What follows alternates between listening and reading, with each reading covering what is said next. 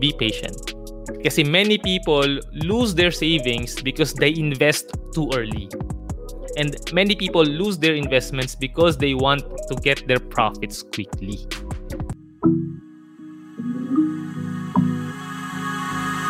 Hey, hey, hey! This is KJ, and welcome to the latest episode of Pera and Purpose Podcast, a show about money and meaning.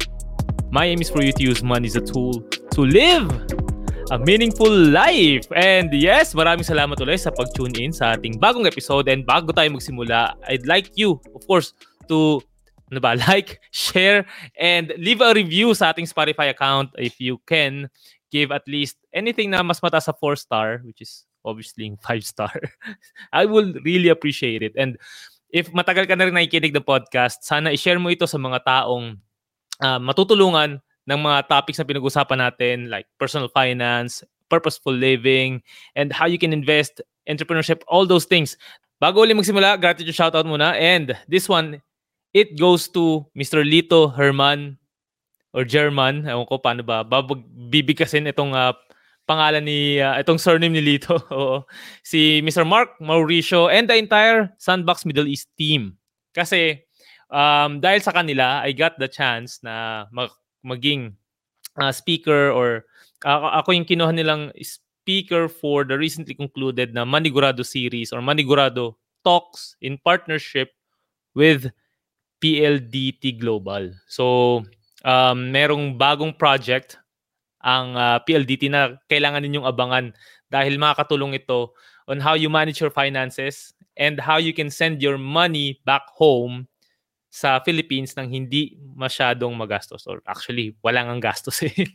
and maganda maganda maganda yung naging uh, project nila na yon maganda yung partnership and we're looking forward sa mga upcoming na Manigurado series talks. So hopefully, ako uli makuha nilang speaker. So pag-pray natin yan, guys. And again, maraming salamat sa uh, Kilalito, Mark, and the entire Sandbox team. And by the way, sila ang nagdadala ng mga uh, kilalang Filipino food brands mula Pinas papunta dito sa UAE. Nandiyan na yung Delimondo, Honey, I think sa kanil din yung Chocnut. So, maraming mga uh, mga Filipinos ang nakakakain ng paborito nating uh, paborito nating Filipino food brands dahil sa kanila, dahil sa Sandbox Middle East. So, muli maraming salamat guys. Salamat sa inyong tiwala and uh, hopefully nagustuhan ninyo ang uh, presentation or ang talk na ginawa ko for the entire Filipinos or overseas Filipinos na umattend during that time. So, eto, like, like what I was saying, no, in continuation dun sa talk na sinabi ko, nung nagkaroon ng Q&A session after that uh, after the presentation, may isa sa mga presenta- may isa sa mga participants na nagtanong about the difference between saving and investing. Actually, isa ito sa mga common questions na nakukuha ko. And ang dami rin tatanong kung dapat bang mag-invest na kaagad kasi nga alam naman ng karamihan na ang liit-liit lang ng kinikita ng uh, pera sa bangko. Yung interest is 1% or less lang. Yung iba naman na nakausap ko, eh takot mag-save or takot mag-invest pala. Kaya save, save, save, save lang sila buong buhay nila. And ayaw nila mag-invest. So, ang dami pa rin confused sa pinagkaiba at pinagkapareho ng savings and investing. At dahil dyan, yan ang tatalakayin natin today. Mm-mm. So, simulan natin to. Let's start with the definition. No? Pag sinabi natin na saving, ito lang yan it means na you are putting aside money or pera for future short-term goals. O mga maiiksing goals lang to, less than 2 years. Okay? Ito yung mga katulad ng down payment for your house, oo, buying a car, or saving for emergency funds. Yan lang yung definition ko ng savings. O, siguro marami ka pang mapapakinggan na ibang definition, pero personally, in my experience, experience, ito ang definition ko ng saving. And then, yung sumunod naman is investing. Ano ba ang investing para kay Jay? It means na you are buying an investment product, aka an asset, usually with the money that you saved, yung tinabi mo. Or yung pera na regularly mong sinisave after mo ma-build yung emergency funds. Mm-hmm. With the expectation to grow your money. So you are expecting na itong tinatabi mo on top of your emergency funds will grow eventually. Okay? Hindi katulad ng mga nasa bank lang na natutulog lang. Parang ang tawag ba nila dun, dead money siya. Pero meron pa rin siyang purpose. Okay? Pagdating sa ganyan. Usually, ang mga investments are used for goals na ang duration is mid to long term. Tulad ng pagpa-fund ng college education ng anak mo or ng iyong retirement. Kasi ito yung pera na kakailanganin mo ng matagal-tagal pa. Okay? That is why you need to invest as well. Yan yung definition ko ng investing. Ngayon, ang differences din nila, number one would be yung time horizon. Like what I said kanina, saving is short term. Two years max lang to. So, kapag uh, ganyan, yung yung saving horizon, most definitely, nakatabi lang ito sa mga savings accounts. Like yung, yung mga checking accounts mo dyan, and anything that is easily accessible, yung madali mong withdraw technically, cash lang talaga yan. O kaya yung tinatabi mo sa, ano ba, sa ilalim ng unan mo. Pero hindi ko niya sasuggest yun. Yan yung laman ng iyong debit card. Okay, dyan lang yan nakalagay usually. Kasi nga, two years lang ang iyong save, uh, ang iyong uh, financial goal. Hindi siya lalampas ng two years. Kasi beyond that, investing na yon. Ito yung mga medium to long term, more than two years. Kapag beyond two years, maximum of five years, and yung medium. And anything na beyond five years is para sa akin long term na. Okay? So magkakaiba ng uh, mga definitions yan. Depende talaga yan sa perspective ng investor. So sa'yo, ikaw, tingnan mo rin kung ano ba sa'yo yung uh, time horizon mo for you. Pero when you when you Google it, iba-iba rin ang sagot ng mga personal finance people for this. Okay? So yun yung difference sila. Mas pag mas maikli mo kailangan yung pera, you need to save. Pag beyond 2 years, then it means na you have to um, invest it to an uh, investment vehicle na hindi lang sa uh, sa cash or savings accounts. Mm-hmm. Ayan, ang asset class like what I said kanina, sa savings, yan lang yung cash. Okay? Kasi nga less than 2 years lang naman. Pagdating sa investing, ang mga asset classes na pinag-uusapan natin dito is that you are buying asset classes like bonds, at nandiyan na yung MP2 or mga treasury bonds. Kasi nga again, may may intention ka to grow the money and you need to hold it for a certain period of time. And then stock market, andyan yon, yung mga individual stocks. You can also buy mutual funds or real estate. Okay, yung crypto, well, depende sa ino-hold mo na, uh, na, na crypto asset. Okay? So akin is more on Ethereum kaya nasa naka tinag ko siya as long term. Hindi ko siya i-withdraw anytime soon kahit bumagsak yung value niya. I'll keep on uh, buying. Pero small portion lang kung sakali. Okay? Now, sumunod is yung uh, risks. Meaning ito yung chances of you losing your capital. Now, since sa savings, short term lang siya, ibig sabihin kailangan mo kaagad yung pera and itatabi mo siya sa savings account, then it means na yung risk niya of losing your capital is very low. Ngayon, sa investing, the risk of losing your capital is from medium to high. Okay? Kasi nga, pagka mas mataas ang in, ang target mo na returns, then definitely yung risk din is mas mataas.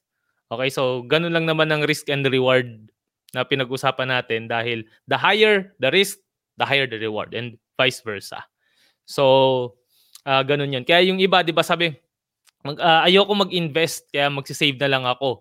So, yung risk nila is very low, kaya yung kinikita lang din ng pera nila is very low. Kaya lang, ang target nila, ang goal nila for that money, the way, the reason why they're saving is because uh, para sa retirement nila, which is mali. Kaya dyan, dyan madalas nagkakamali mga tao.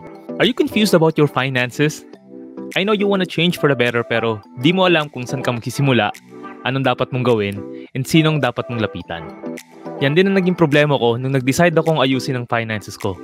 At dahil hindi ko alam ang mga sagot sa tanong na yan, I got scammed, I bought unnecessary expensive financial products, and lost money for not knowing how to invest properly. So, if you are an overseas Filipino or someone who wants to improve your financial situation, I want you to visit my website, that's jadriantolentino.com, to get free resources on how you can start your journey towards financial independence. Again, that's jadriantolentino.com. So paano? Kita-kits! minsan, yung, or hindi pala minsan, kadalasan, yung kanilang investment vehicle is not in line dun sa kanilang goal. So, ang ginagawa nila, nagsisave sila, tapos gusto nila yung returns na kinikita ng mga asset na dapat ini-invest for 10 years. Kaya karamihan sa kanila, they lose their capital. Like for example, meron siyang savings, ang time period niya lang is 2 years kasi nga sabi niya, I just want to save, kakailanganin ko to, pwedeng pambili ng bahay. Nilagay niya sa stock market or sa mutual funds na naka-invest sa mga equities. Okay, so kapag equities yan, high risk yan ganyan. And ang galawan ng mga ganyang uh, klase ng assets should be uh, mas matagal na holding period. So, pag ginawa niya yon, the chances of him losing that capital is very high. And sad part there is that magiging iba na yung tingin niya sa investing. Sabi niya, ah, ayoko na mag-invest kasi sobrang risky niya. Kaya ayoko na lang uh, ilagay yung pera ko sa mga ganyang asset.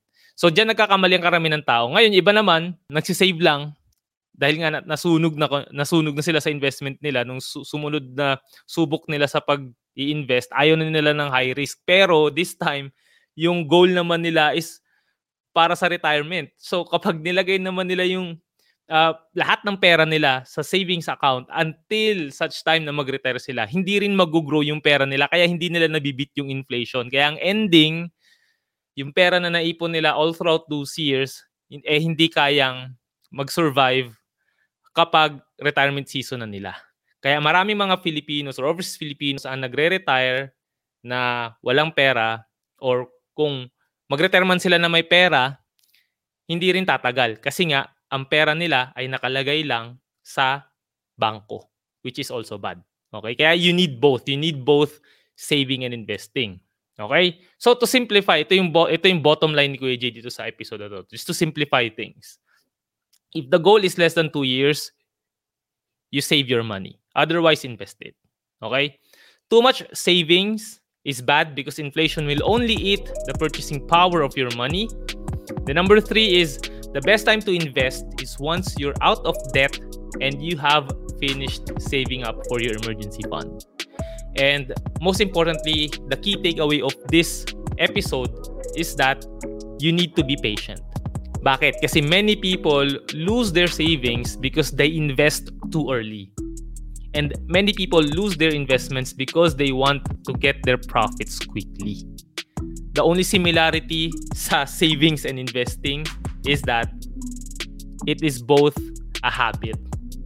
Yes, saving and investing is a habit, and building a habit takes time. So be patient. Yon. So guys, that wraps our episode for today. But before I let you go, I hope you can listen to the other episodes of Pera and Purpose podcast on Apple, Spotify, and other podcast streaming platforms. If you want to have a coaching session with Jay, message nyo lang ako sa aking LinkedIn or other social media pages or you can send me an email. Okay? So meron ka bang mga uh, so So I hope na itong episode na to ay nakatulong para maintindihan mo ang pinagkaiba at pinagkapareho ng saving and investing. Meron ka bang sarili mo definition? Kung meron, sabi mo sa akin, i-discuss natin yan and we can share that sa other audience natin or sa other listeners ng and Purpose Podcast. So, again, ito, si, ito ulit si Jay, telling you to prosper with a purpose. See you sa ating next episode. Bye-bye!